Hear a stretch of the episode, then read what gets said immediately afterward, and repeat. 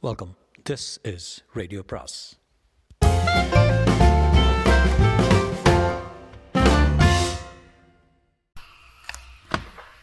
சுஜாதாவின் ஜன்னல் மலர் பாகம் மூன்று. மறுதினம் காலை பஜாருக்கு போய் காட்டெக்ஸ் நூல் கண்டுகள் பெரிய காது வைத்த ஊசிகள் நீட்ட ஊசிகள் கலர் பித்தான்கள் பிரஸ்பித்தான்கள் என்று அட்டை பெட்டிகளில் அடுக்கிக் கொண்டு வீட்டுக்கு வந்தான் சோமு. மீனாவையும் குழந்தையையும் அழைத்துச் சென்று கை மிஷினுக்கு பணம் கொடுத்து கால் மிஷின் ஆக்கி கொண்டான். பழரச கடைக்காரரை போய் பார்த்தான். நாளைக்கே கடையை சுத்தம் பண்ணி கொடுத்துருங்க. ஆடுங்க. இது உங்கள் மனைவியா? ஆமாங்க. பார்த்த மாதிரி இருக்கு இது பிள்ளையா? பேர் என்ன தம்பி? முருகன். சரிதான். வேறு பேர் ஆகலையா? உங்களுக்கு அறிவழகன் வெற்றி வேந்தன் அப்படின்னு. ஒதுக்குப்புறமா இருக்காப்புல என்றாள் மீனா. இருந்தா என்ன? பச்சார் பக்கத்தில் தானே இருக்கேன் உங்களுக்கு நிஜமாவே தைக்க தெரியுமா? என்ன அப்படி கேட்டுவிட்ட ஏ ஏ ஏய் மீனா நீ தான் ஒரு ரவிக்கை கொடுத்து பாரு. எழுபது சென்டிமீட்டரில் கை வச்சு கழுத்தை அச அகத்தி தைச்சு தர்றேன். மூன்று ரூபா கொடு போதும். பையனுக்கு ஏதாவது தையுங்க. முதல்ல கோயிலுக்கு போய் பூசை பண்ணிட்டு சாமிக்கு தேங்காய் உடைச்சிட்டு.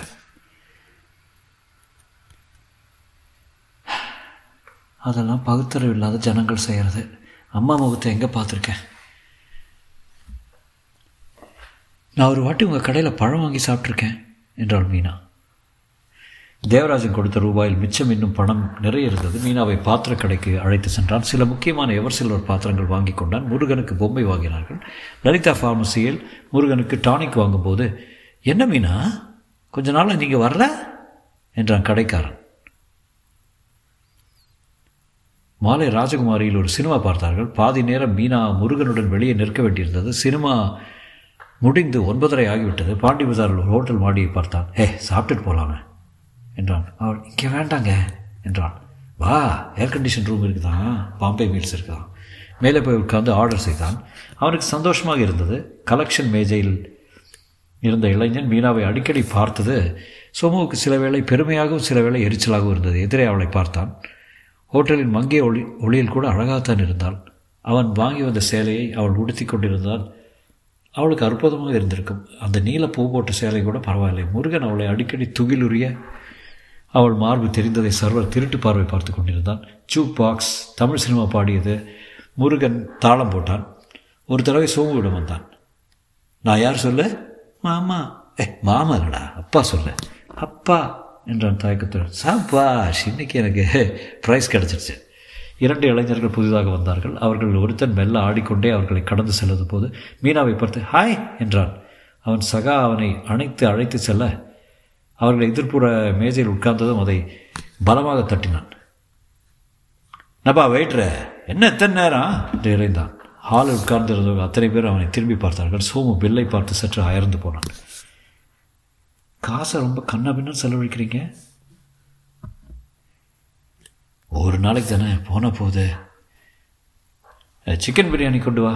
பரோட்டா குஸ்கா கொண்டு வா என்றான் குடித்திருந்த அந்த ஆள்.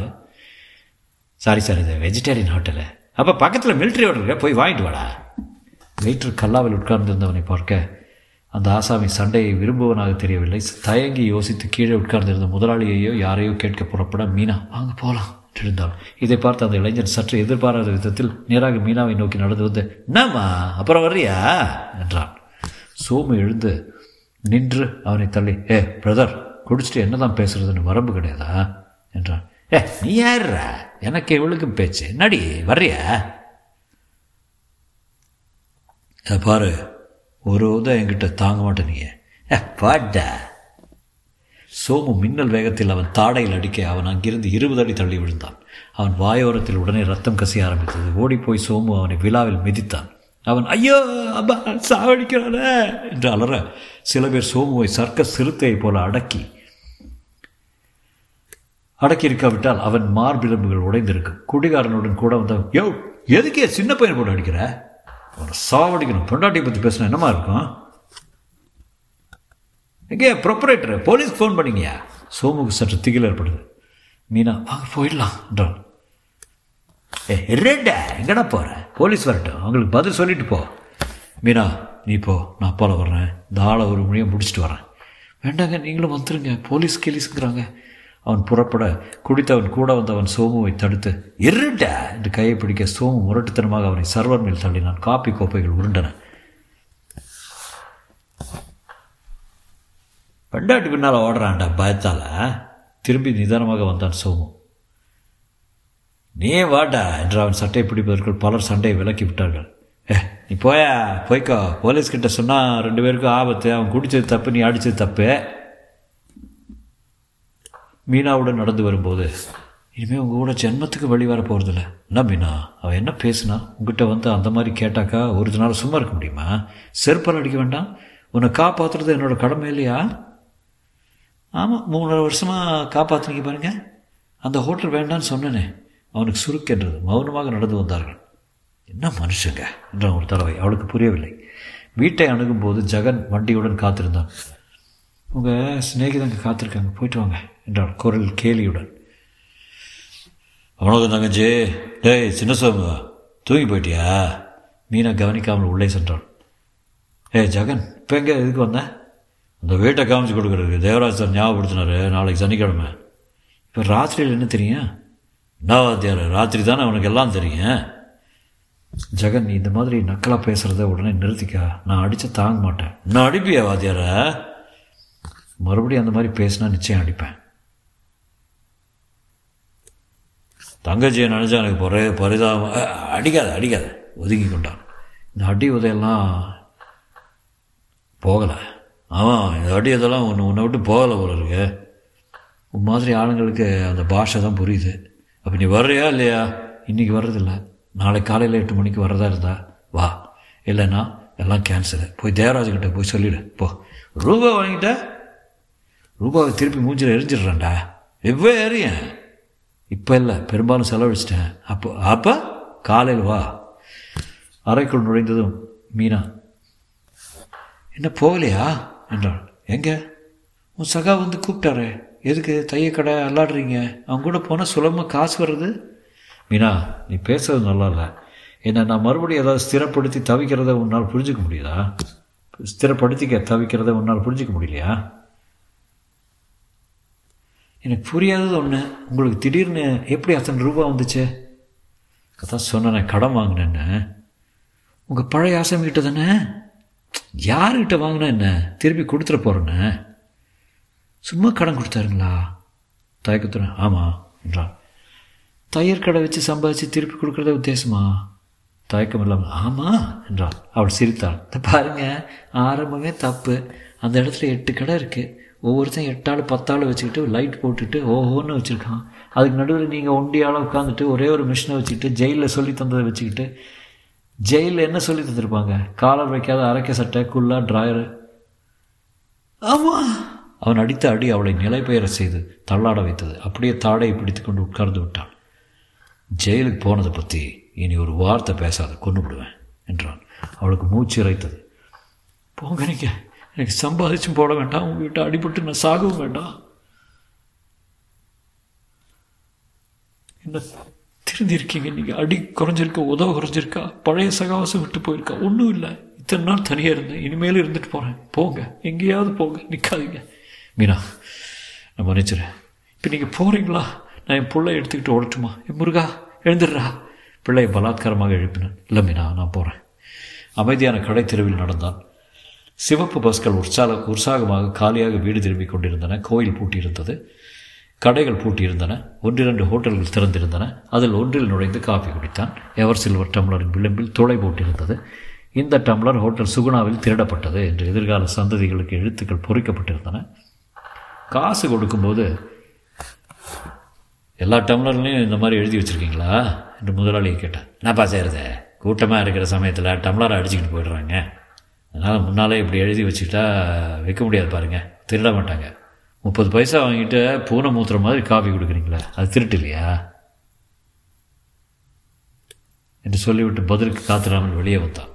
அடைவட்ட கடைகளில் முன் பலகையில் பலர் தூங்கிக் கொண்டிருந்தார்கள். ஒரு டாக்டருக்கு பிராக்டிஸ் பெருகி வீட்டின் முன்பக்கத்தை விஸ்தரிக்க கட்டி கொண்டிருக்கும் வீட்டின் தற்காலிக அடைக்கலத்தில் இரண்டு கல் வைத்து சுள்ளி வைத்து அதன் நெருப்பில் ஒரு பானையில் சோறு கொதிக்க அது வெந்து மூடி முடிவதற்கு ஒரு கணவன் மனைவி குழந்தை கை குழந்தை எல்லாரும் காத்திருந்தனர். சோமு தன் கடைக்கு சென்றான்.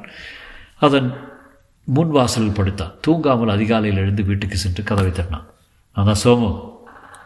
மௌனம் பிறகு கதவு திறந்தது. பேசாமல் போய் கட்டில் உட்கார்ந்தான். மீனா தரையில் படுத்தான் அவன் பக்கமே திரும்பவில்லை.